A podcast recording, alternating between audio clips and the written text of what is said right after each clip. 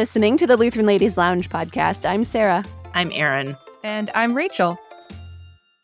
Today is a Hymn Sing with Sarah Day. Yes. Yes, I love these.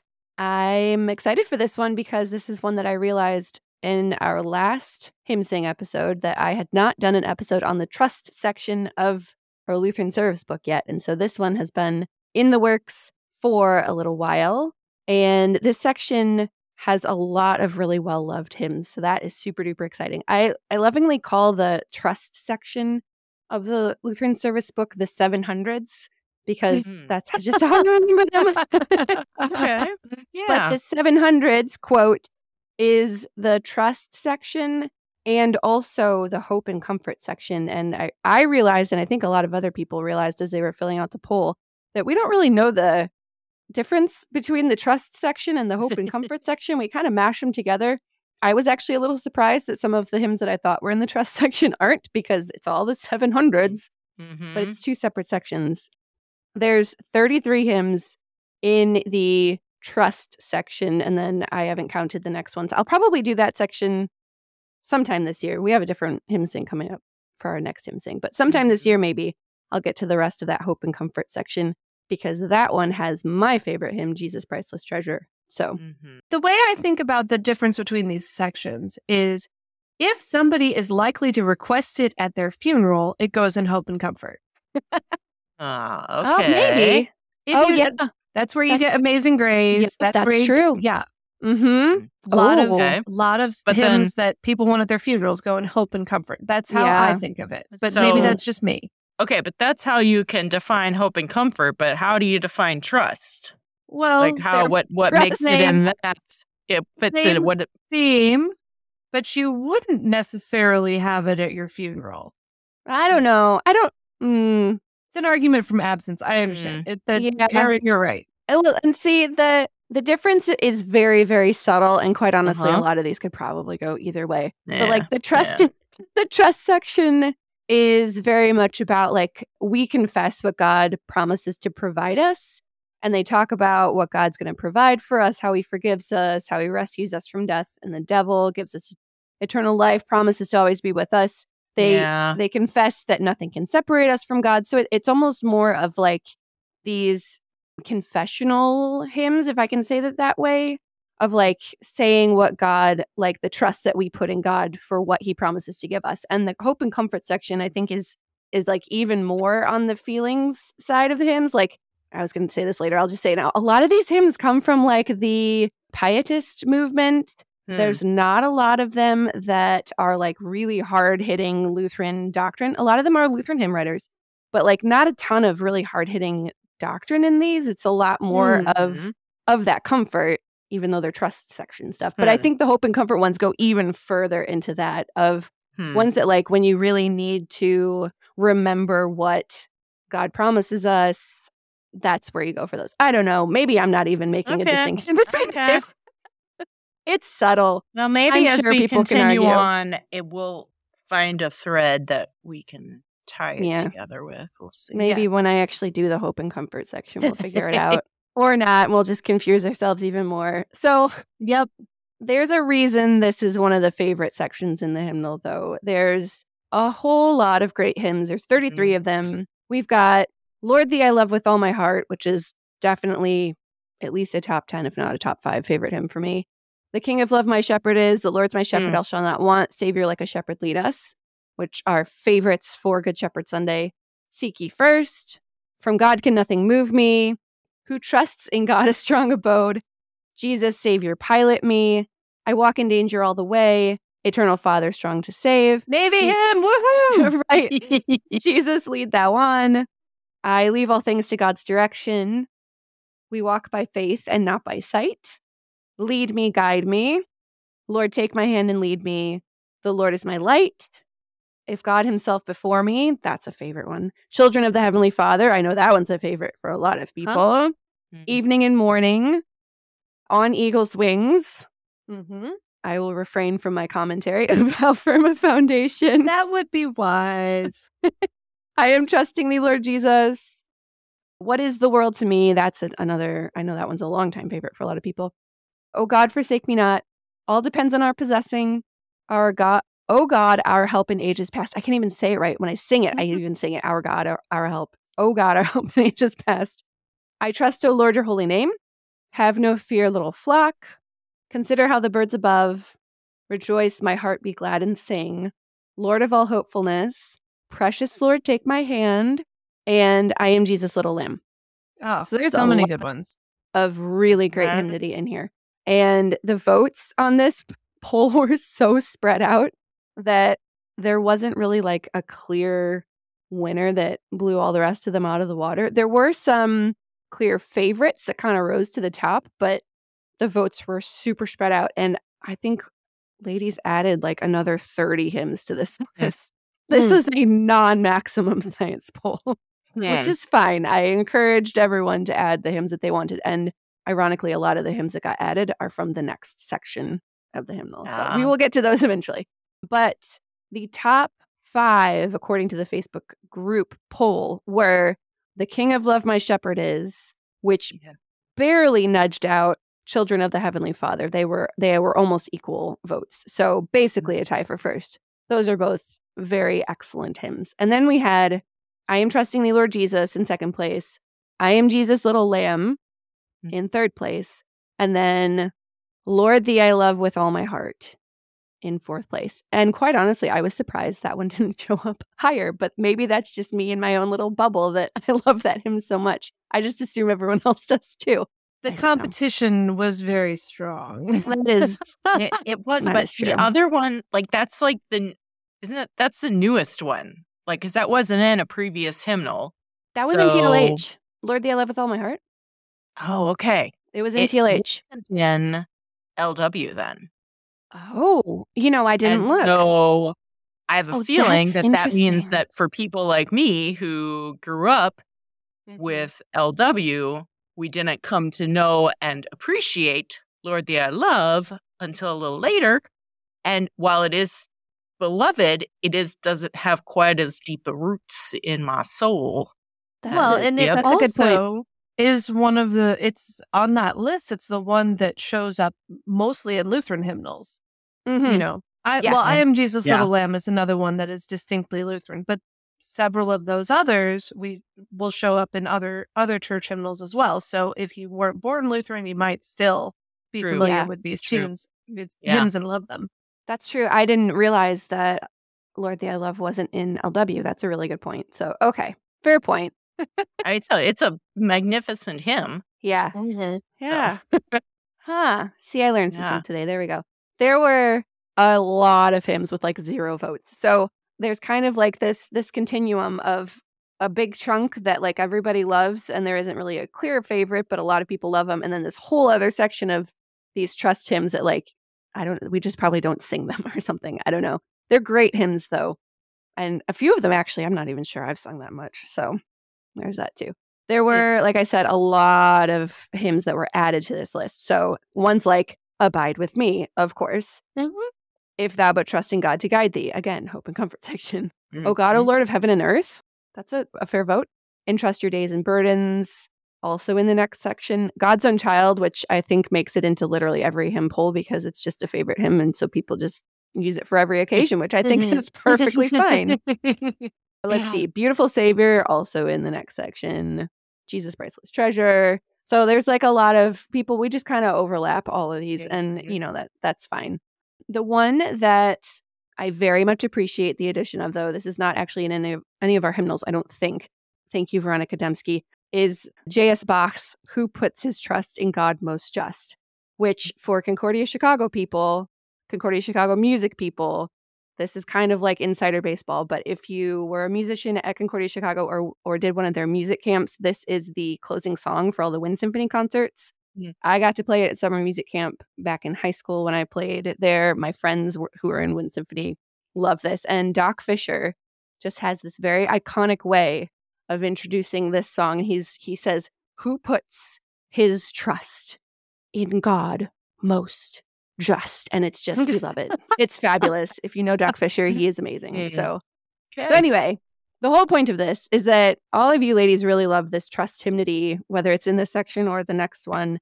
And there's so many wonderful hymns. And I am mad. Uh, somehow I'm not going to talk about all thirty-three of them. I'm going to get close, but we would need like a snack and bathroom break if I did that. So there's snippets in a lot of these that are just very interesting. So we'll do a, a few snippets. But this first one, I was messaging you guys while I was writing this, and I ended up falling down a researching a heresy that I sort of knew about in connected with this first hymn. So, oh dear. This got really interesting really quickly. Man. So, Lord, Thee I Love with All My Heart. I'm just going to start there. No. Heretical. No, no, no, no, no. The hymn is not heretical. Okay. Thank you. No, no, no. The person who wrote it is connected with, hold oh. on, I'll just tell you the story because. Okay. All right. All right. I, yeah. I was, I, I was like, what? This is just a favorite hymn. How interesting could it be? Oh, it, it could get very interesting. So.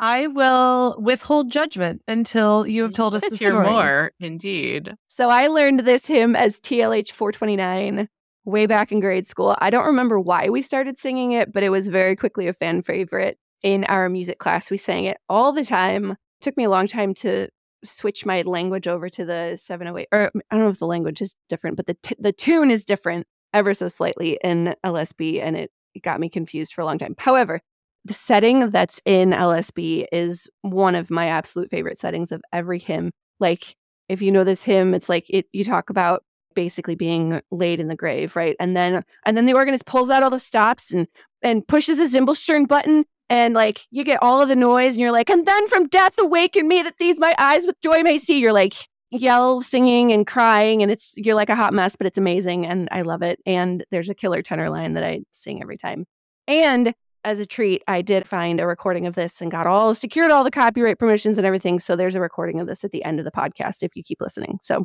oh, wonderful. It's fabulous. So Rachel, you're right. This hymn isn't really known outside of Lutheranism. It's so powerful, though, that Bach uses stanza three mm-hmm. as the final chorus of his Saint John Passion, which I am currently rehearsing to sing during Holy Week with American Contrai. So it's this really incredibly powerful third stanza that, you know, the organist pulls out all the stops for. This is where it gets interesting. So this hymn was written by Martin Schalling, who lived fifteen thirty-two to sixteen oh eight, not during the Thirty Years' War. However, it was part of this second wave of Reformation poets, like Philip Nicolai was also in this group. They lived through and sometimes died in this very tumultuous confessional conflict and, and violent time for them. Persecution and suffering for your beliefs was super duper real for them at this time. So Schalling studied to be a pastor in Wittenberg, and then he went to Regensburg in fifteen fifty-four for his first call. And he had to choose immediately between opposing the Flacian, am I saying that right? Flacian heresy? I'm to sure remain with how the Germans say it. Flacian. Or his livelihood. So basically he had to be like, do you... Do you want to oppose this heresy, or will you subscribe to the heresy so you can keep your job? Like, that's, he had to choose to remain faithful or be forced to leave. So the Flacian fallacy, I have to explain this now because I didn't know what it was. I'm like, okay, well, why is this so bad? Well, Matthias Flacius was a Gnesio-Lutheran, and these guys followed Flacius against the Philippists, who followed Melanchthon. And Flacius and his followers accused the Philippists of synergism, that we cooperate in our salvation, which obviously we don't, and the influence of Calvinism in the Lord's Supper. But Flacius's issue is that he went too far with his understanding of original sin, that the substance of man is destroyed by original sin, and man's nature is identical to sin, and in conversion, a new substance is created by God. But we believe that God made man in his image, and while we lost the image of God to a certain degree in the fall, we don't lose our substance as man. The substance of man is good. Sin corrupted the nature, but not did not destroy the substance. And Flacian was also accused of Manichaeism, which boils basically down to dualism. Like, there's a good God and an evil God. They both have creating power. The evil God made man with sin. Obviously, this is not true. God is the creator. He created a good world, which then sin corrupted. So that's Flacian heresy, Flacian fallacy. And Schalling refuted all of that. He's like, mm, no, that's not right. And so he got kicked out. He had to leave.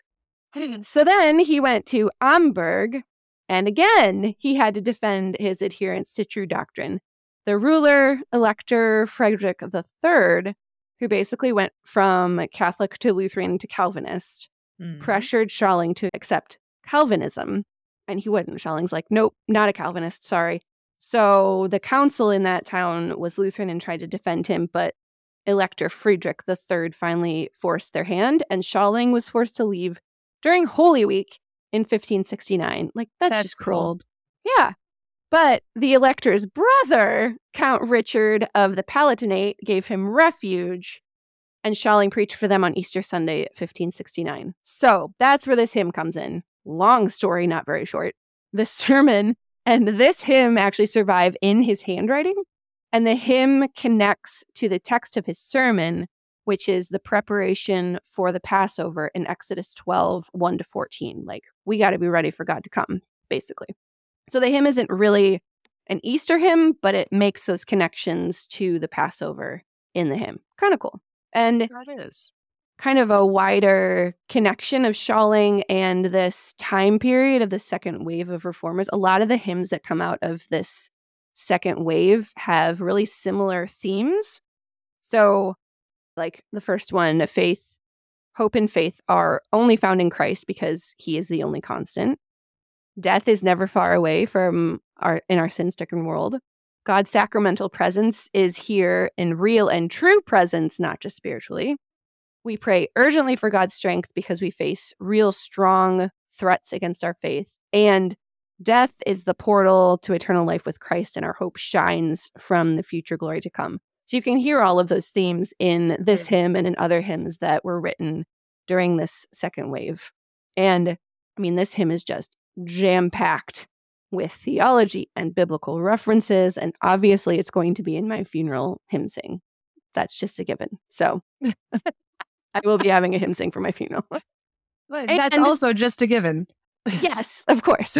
And I'm almost done with this one. But before we move on, a note that Catherine Winkworth translated this one along with a lot of other ones in this mm-hmm. section, because she translated like everything. But the version that we have first appeared in her Chorale Book for England in eighteen sixty-three, although an earlier, different version was in Lyrica Germanica in eighteen fifty-eight. So this hymn is also the hymn of the day for Lent two in the three-year lectionary, which when this podcast drops would have been last Sunday. So y'all are like fresh off of singing this hymn as your hymn of the day for Lent two.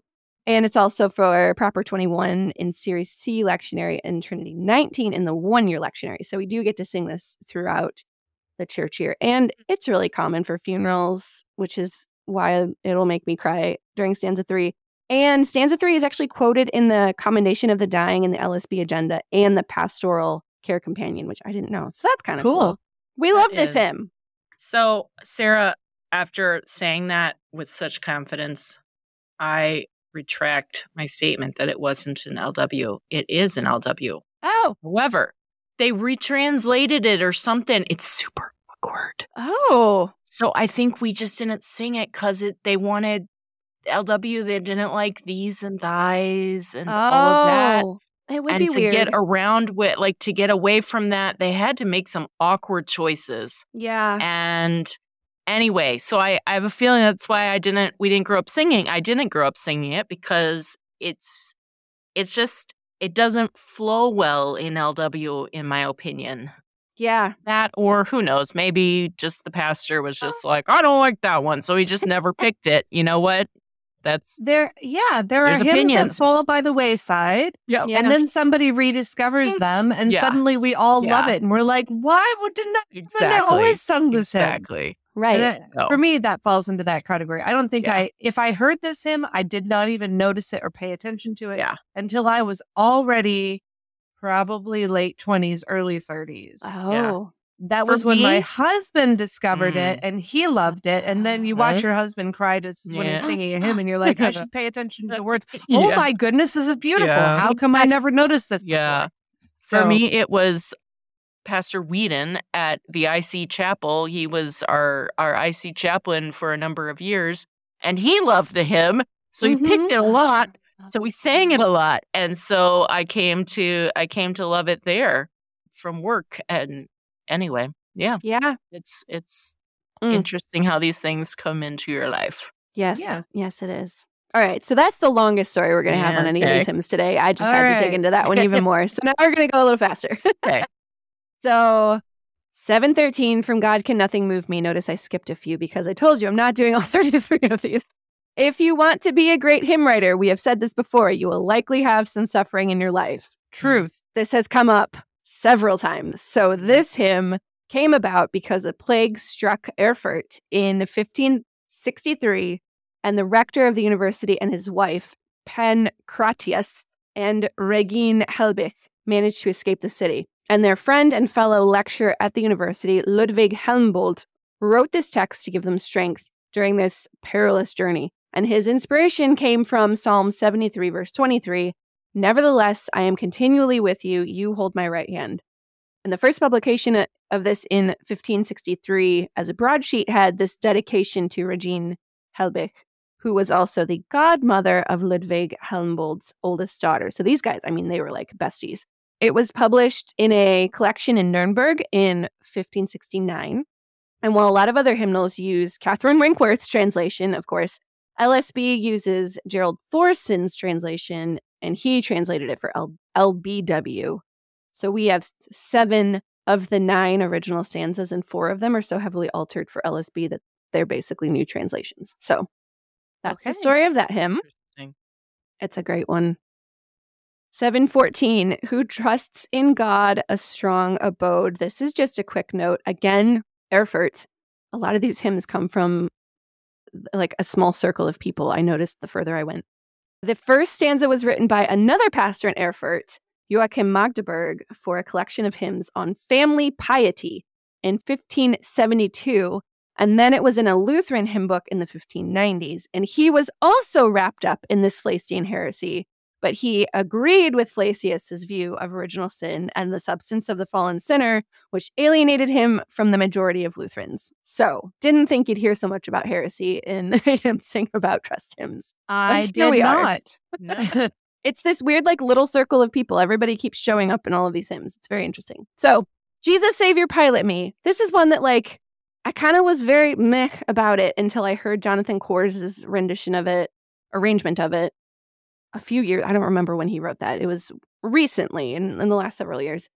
I love I the the tune in the hymnal is okay, but I love Kors's arrangement of it. It's just so like wavy, watery. You can't see what I'm doing with my hands, mm-hmm. podcast people, but it's, it's just wonderful. Go find it on YouTube. Maybe I'll remember to put it in the show notes. But this was written by Edward Hopper, who lived eighteen sixteen to eighteen eighty-eight.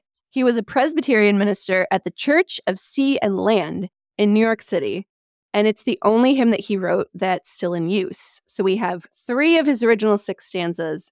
The omitted ones leaned super heavily into this nautical theme, so we just left them out. Honestly, I just, I love this hymn also now, because the older I get, the more the stories about Jesus calming the storms just kind of blow my mind, like, more and more.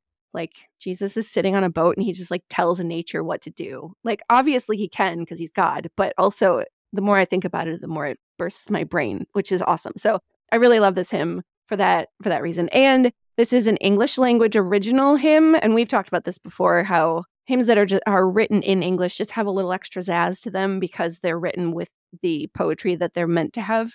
So the more I sing it, the more I love it. Well, and, and I think I actually, I do love this hymn. I've I rarely sing it. I don't think I've ever actually sung it in a Lutheran church. Oh. And one of the reasons for this, well, one is that the rhythm's a little strange if you've never heard it. But the other one is a lot of my experience in Lutheran churches has been in the Midwest. Yeah. And I feel like this is a hymn you appreciate a whole lot more if you live within easy distance of the ocean and maybe spend a lot of your time in boats. Yeah. Huh. Yeah. That if if you're... But the only oceans around you are amber waves of grain. You're probably not going to love this hymn as much as you would if you've ever been out on the sea when That's the water fair. was a little rough. That's fair. Yeah. And had a little doubt about whether your safety will be completely assured. Yeah. So yeah, it's a. I, I think it's a, a regional thing, perhaps. That's true. That's a good point. Yeah, it hits differently when you're like, "There's just trees around me." Mm. Mm-hmm. The next one, seven seventeen, Eternal Father, Strong to Save, another nautical one, and we talked about it in the Patriotic Hymn Sing episode, which I have a whole bunch of other episodes to link in the show notes because we've already talked about a lot of these hymns. But this is one of Rachel's favorites, too. So mm-hmm. It is. I'm, I think I am actually legally and contractually obligated to have this as one of my favorites since it gets a lot of play in the Navy chaplaincy world for mm-hmm. good reason. Yes. Yep. Yeah. We sing it a lot. Absolutely. Yeah. So then seven eighteen, Jesus Lead Thou On. We just love twenty-four stanza hymns around here, right? Yes, we do.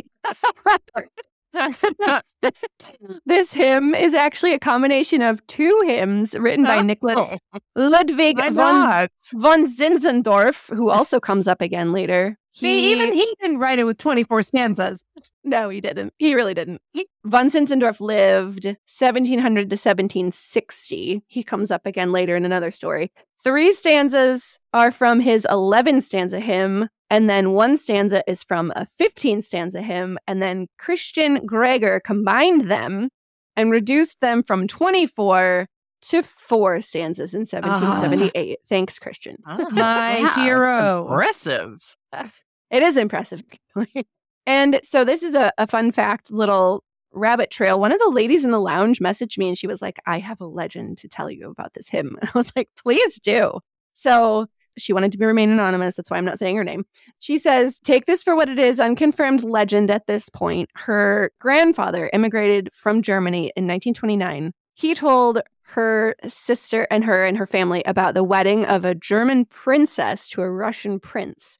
And this was not a happy wedding or marriage. She absolutely said that she would not walk down the aisle unless the processional hymn being sung was Jesu que voran in German, which is this hymn. And so she walked down the aisle to Jesus Lead Thou On till our rest is won. And although the way be cheerless, we will follow calm and fearless. Guide us by thy hand to our fatherland. Wow. A little passive aggressive there. So the faith of this young girl who could see heaven as her home, who was forced or enticed to give up her homeland Germany. It was also one of one of Our Lady's grandfather's favorite hymns. And so huh. her sister teaches history, and they have presumed this to be the later Catherine the Great, formerly Sophia of Germany. There are other instances of German nobility marrying Russian nobility, but our, the, Our Lady listener would love to confirm that this was Sophia slash Catherine, but alas, her wedding was in the mid seventeen hundreds, and it's a bit sketchy to get their musical mm. selections. Mm-hmm. But I'm going to say it actually probably wasn't Catherine the Great, because she actually learned Russian, converted to Russian Orthodoxy before she was married, mm. um, and was pretty excited, not about marrying her husband, who was apparently a total jerk, but about, you know, giving up her German identity and becoming fully Russian. Yeah. So, so there, the, another the one. Fatherland doesn't doesn't quite ring, but I'm yeah. sure there were a lot of German princesses who got married to yeah. a lot of different people. Yeah, because um, there were a lot of little German kingdoms and duchies yep. and whatnot. Yep. So I I'm not saying the story wasn't true, but it would it's surprise funny. me if it was Catherine the Great. Yeah. yeah. I sort of have this like the, in my mind as I'm like picturing this now as like a movie or something. I'm imagining that like she's like drawn the line. She's like, it will be this hymn. And so like then like her parents are having strong words with the organist. They're like, this is the hymn, but you are going to make this sound joyful. And so he's like working so hard to make this sound like this super, super up. Beat joyful thing with the with the contrasting words that she insisted upon. Oh, I don't know. I love it. Anyway. I love the legend. mm-hmm. Yeah, I will like this hymn a whole lot more. I mean, I've always liked it, but uh-huh. having this story in my mind, it will make me smile every time I sing it. Mm, yes, absolutely. Next, we have two hymns by Salomo Frank. He's come up before in something. We have seven nineteen, I Leave All Things to God's Direction, and seven thirty-one, O God, Forsake Me Not. And when I look at these, I'm like, oh, yeah, they're great hymns. However, oh, these are both translated by August Krull, who is a fantastic translator in early Lutheranism. So he's come up before because he collaborated with Bach. And when uh-huh. I mentioned his name to my husband, Luther, he's like, oh, yeah, of course, Salomo Frank. like, duh, of course you know. But Frank was an established poet by the time Bach became concertmaster in Weimar. And Frank wrote nearly all of the librettos for Bach's cantatas between seventeen fourteen and seventeen seventeen, except for two. So that's, I wow. did not bother with the math, but that is a lot of cantatas in three that's years. It's a lot of cantatas. Yeah. What does that and mean? He wrote oh, the librettos. Rhymes. Is that like he wrote the words? Yeah. Oh, okay. Got it. Yep. Yep. You wrote the words. Cantata. I just love this. A lot of cantata. I'm going to say that all day. A lot of cantatas. Yeah. Yeah. After Bach left Weimar, he kept using other texts by Franck for his existing, like filling out his existing cantatas and also for making new ones. And Franck's M O was that he had very high literary quality and also very rich theological integrity, which, mm. I mean, Bach would have had nothing less than that. Solid combo. So, yeah. Yeah. I keep forgetting that little tidbit, but that's super duper cool. So I'll have to pay more attention to the text when I sing those next. and then, and then we have seven twenty-four, If God Himself Before Me, seven twenty-six, Evening and Morning, and seven thirty-seven, Rejoice My Heart, Be Glad and Sing. I have two words for these hymns, Paul Gerhardt. Mic drop. Basically, all I have to say about them. Of course. They're fantastic. Go sing them, read them. They're, I believe they're all public domain. They should be. So you can go to like hymnary dot org if you don't have a hymnal and just read the text, because Gerhardt's texts are all very devotional on purpose. So they're very good to just read through them as part of your devotions too. So seven twenty-five, Children of the Heavenly Father. Rachel talked about this one in a previous episodes in our Great Moments in Lutheran Lady History for our two-year anniversary, which feels like ages ago. I know. I forgot completely that I'd ever done this. I should probably go back and re-listen to that episode because I don't remember any of the story I told. So yeah, I talked about Lena Sandell. So Lena Sandell, all right. Yeah. Yeah, yeah. So I also have that link for the show notes, too. If everybody feels like going and listening to a bunch more episodes, there's there's several that we're going to link today. The next one, seven twenty-seven On Eagle's Wings. Honestly, I have to, mm, this is just not one of my favorites. I probably have several it's a reasons. Rare, it's a rare statement. I know. It's not. Mm-hmm. I just yeah. don't like it. But also, I'm not going to say any more about this one because I have an upcoming hymn sing on psalm paraphrases, and this one is a psalm paraphrase. It so is. It's a I just procrastinating. Admit it. Uh-huh. I'm just kicking the can down the road. It's true. So we'll come back to that one later this year in that next. I hymn really sing. Like it. Wait, do you? I do wow. actually. Controversy. Oh, no. Ah. But I still love you, my friend. We can say, we, we can, can still have be differing friends. Perspectives mm-hmm. on this song. Yeah, I think fine. Honestly, it's more of the tune than the text. Okay, so, but anyway, we'll talk about. We'll get into that controversy later. Seven twenty-eight. How firm a foundation. No one really knows who wrote this, so that's really? Fun. Yeah, the huh. author is just written as K in its original publication in John Rippin's. A selection of hymns from the best authors in London in seventeen eighty-seven. Rippin's collection was super popular in America and was published four times between seventeen ninety-two and eighteen oh four. And so when I was going through the hymnal, like flipping through, singing all these in my head, I was like, huh, is this a shape note one? You could totally sing this as shape note. Turns out it is actually a shape note. It's from Joseph Funk's A Compilation of Genuine Church Music from Virginia in eighteen thirty-two. And the melody is in the middle of the three voices, like it is when you do shape note stuff. You got the melody mm-hmm. in the middle and you got the voices above and below it.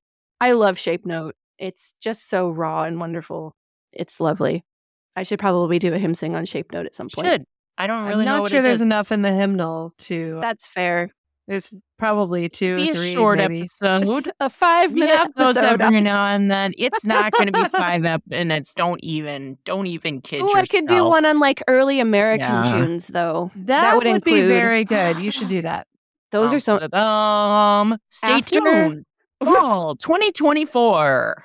After Vaughan Williams, Free. The early American folky tunes are probably my favorite. But anyway, that's a different rabbit hole. seven twenty-nine, I Am Trusting Thee, Lord Jesus. This one made the favorites list. It's written by the evangelical Anglican Frances Havergal, and we have four writ- hymns written by her in Lutheran Service Book. This one, obviously, and then five twenty-seven, O Savior, Precious Savior, seven eighty-three, Take My Life and Let It Be. Like, that's super popular. I love that. And hymn. The famous eight eighty-seven, Now the Light Is Gone Away. So mm-hmm. she has written some of, I mean, at least in my childhood, I grew up singing a lot of Frances Havergal. And her hymns emphasize this personal devotion and surrender to God because she's an evangelical Anglican. She wanted more experience and feeling in the church, which we don't really super emphasize in most of our Lutheran circles. Um, but that was really Maldoses. important to her. Right, right. This hymn was among her favorites, though. A copy of it was in her pocket Bible when she died in eighteen seventy-nine. Mm. So I think you it's can beautiful. have a favorite of your own hymns. That's that's allowed. Yeah. Sure. seven thirty-two. All depends on our possessing. Again, another one that nobody really knows when or by whom this text was written. It just kind of like appeared. Somebody wrote it. The earliest printing was in the Nuremberg Hymnal in sixteen seventy-six by Anonymous. So uh-huh. Catherine Winkworth, however, translated it for her Lyrica Germanica in eighteen fifty-eight. And her translations, as we've talked about somewhere, I don't know, along the way, she translates things with a lot of subjective language, focusing more on feelings. And the text we have in L S B is altered to take most of that language out and make it much more objective and focused on God instead of us. So there's that. Catherine also wrote with like the virtues of the Romantic mindset of her time. And that language was also replaced in L S B with better, quote, Lutheran ah, language. So this hymn has been Lutheranized. Too touchy-feely. Fix it. Basically, yes. So the fun part... The fun part about this, though, is that this hymn has actually been in every Missouri Synod hymnal, from C F W Walther's Kirchengesangbuch für evangelisch-lutherische Gemeinden über uh, Ungende Augsburg. I can't do it. Bayerische Confession, the oh. Synod hymnal. In eighteen forty-seven, and then Synod's first English hymnal in nineteen twelve with Catherine Winkworth's translation, because so you can read it in that old, old hymnal from nineteen twelve, and then T L H in nineteen forty-one, and then L W, and then L S B. So huh.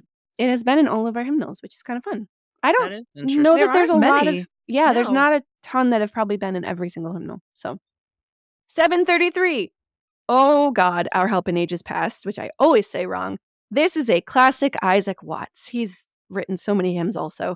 It's the hymn of the day for a day of national or local tragedy, which I did not know had appointed hymns of the day, but there you have it. It's also a paraphrase of Psalm ninety, so I will also come back to this one in the upcoming Psalm Paraphrases episode, along with the next one in the hymnal, seven thirty-four, I Trust, O Lord, Your Holy Name. That one's also a Psalm paraphrase, so kicking a lot of cans down the road today. Okay. Next, Have No Fear, Little Flock, seven thirty-five. This is a jazz hymn in our hymnal. I had no idea. It was like purposefully jazzy. So Heinz Werner Zimmermann, born in nineteen thirty, wrote this hymn in jazz style. And he wrote really? it based on, yeah. I mean, it's got like, it's got the syncopated rhythm thing going on, which is fun. He based it on Luke twelve thirty-two. And then Marjorie Gilson, who lived nineteen thirty-one to twenty ten and was a Detroit area person. Yes. Wrote the remaining stanzas. So it's a fun modern hymn that also packs a theological punch, and it is a Lutheran hymn. C P H commissioned Marjorie Gilson to write the rest of the stanzas. So okay. Pretty cool. I did not know any of that. seven thirty-six, Consider How the Birds Above, another modern hymn because Stephen Starkey wrote the text to this one. And this one, I really, I've always loved the text. I mean, always, as long as it's been in our hymnal. Love the text for this because it's based on Luke twelve, twenty-four to thirty-one, where Jesus is teaching his disciples about worry. The whole, like, if God clothes the lilies of the field, how much more will he care for you? And I love that. I just love that part. So it's brilliant. It's a beautiful hymn. seven thirty-nine, Precious Lord, Take My Hand. This is a favorite across denominations. And in popular music, it's one of the great religious songs of the past century. been sung in a lot of times of national mourning. Gospel singer Mahalia Jackson performed it in nineteen sixty-eight at the funeral of Martin Luther King Junior, and opera singer Leontine Price sang it in nineteen seventy-three at the state funeral of President Lyndon Johnson. So this has been wow. a very popular hymn for a lot of people in a lot of different times. And for good reason that it's sung in times of tragedy. Fair warning, this is a sad story. Thomas Andrew Dorsey lived eighteen ninety-nine to nineteen ninety-three. He moved from Georgia to Chicago in nineteen sixteen and had a really amazing career as an arranger, a blues pianist, a jazz band leader, and a recording artist. He's actually called the father of gospel music for blending the secular and sacred worlds of music and creating the first gospel songs. We and should try- clarify here because I was confused about this for a while. Thomas Dorsey, not the same as Tommy Dorsey, the jazz trombonist. Ah, good yeah. point. Yes, yes. So he tried to market this gospel music to local churches and ministers, and it wasn't really working. So he actually published it on his own and sold it on street corners, and he was super successful doing that.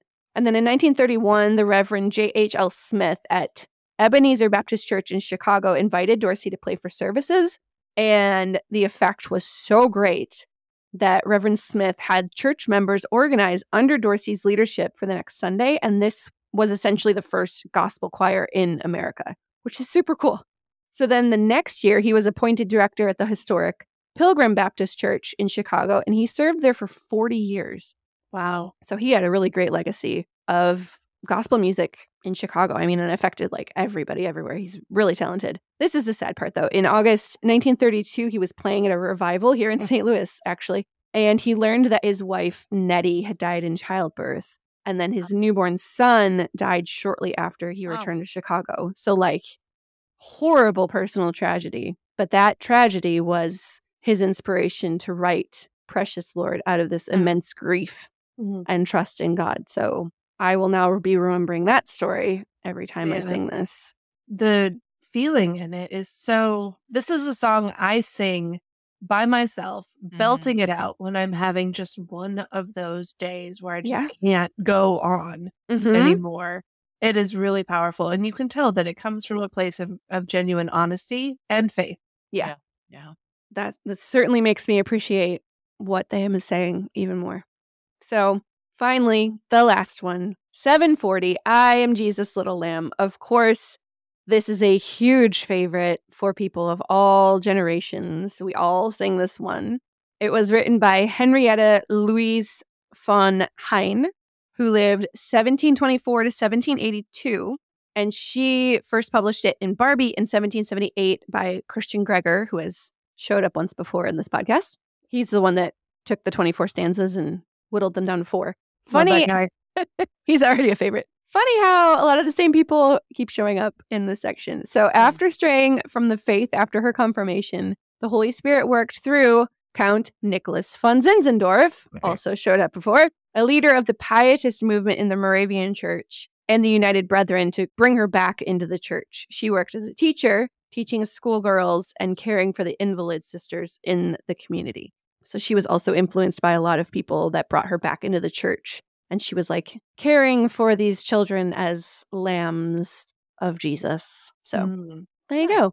I do find it interesting. I mentioned this at the beginning that a lot of these hymns come from this Pietist movement. I don't know if there's like coincidence or a reason why. I just I was noticing that as writing all of this down. Just an interesting fact. So yeah, what do you, I know you guys have been commenting the whole time, but do you have other? Do you have favorites in this section other than what you've already said? I have many favorites in this section. Honestly, I Am Jesus' Little Lamb is probably, it's probably the first hymn that I memorized because mm-hmm. we sang it as a bedtime song when I was growing up.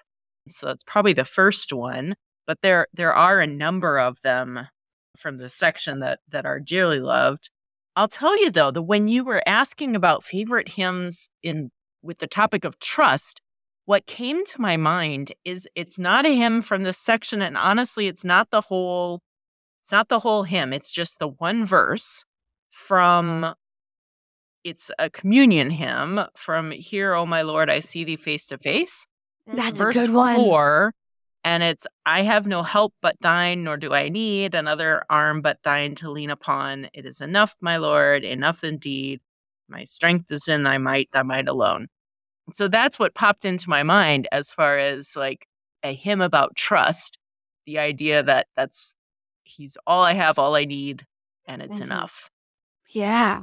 So, yeah. That's a good one. Yeah. I also love I Am Jesus' Little Lamb. It's my dad sang it to me when I was little, and I have sung it as a lullaby to all my kids when they were tiny. Mm-hmm. Like it just, it's mm-hmm. a it's a beautiful song and a wonderful way to help small children learn to trust their Savior. Yeah. Mm-hmm. Yeah. And I still sing it to myself sometimes. Same. I also really love Lord, Thee I Love with All My Heart. Mm-hmm. The poetry in that is so gorgeous. Yeah. And as I mentioned, Precious Lord, Take My Hand. I think of, even though there are so many songs in this that are really precious to me, those are probably the three that I personally sing the most when I don't even have to. So yeah, yeah. Just a really, really great selection of songs. And I'm I'm grateful to the folks who put our hymnal together, yeah. that they put them all in there. Yeah. We are really blessed. Mm-hmm. Mm. Yeah. So many good ones. A lot of favorites. And like I mentioned, the recording that you'll hear at the end, if you keep listening through the disclaimer, the recording is the Concordia Seminary Choir that I was actually a part of in twenty twenty-one. So this was during pandemic. Uh, Doctor Marriott, Doctor Jim Marriott, who was at the seminary at that time, pulled together a group of people, and we just kind of recorded some hymns and put them on YouTube because people needed that at that time. So I I got permission to pull the audio from that video. So that is at the end of this podcast. You can hear the awesome tenor line, and he pulls the Zimbelstern on stanza three, and like even just listening to it, it just mm-hmm. it gives me chills. I love it. It's just so good. So ladies, the poll is still up in the lounge, but you can also just share your favorites. If you have favorite hymns in this section also, or stories about some of these hymns, you can share them in the comments when this episode posts in our Facebook group, the Lutheran Ladies Lounge, or also on our Instagram page. We'll share this this episode on our Instagram page and some posts about hymnody the rest of the week. So you can comment on that as well at Lutheran Ladies Lounge on Instagram. You can sign up for our e-newsletter and the show notes for this episode, or you can send us an email, lutheranladies at k f u o dot org. You can find all of our podcasts at kfuo.org slash Lutheran Ladies Lounge, or on your favorite podcasting app, or on the K F U O radio app. You're listening to the Lutheran Ladies Lounge podcast. I'm Sarah. I'm Erin. And I'm Rachel.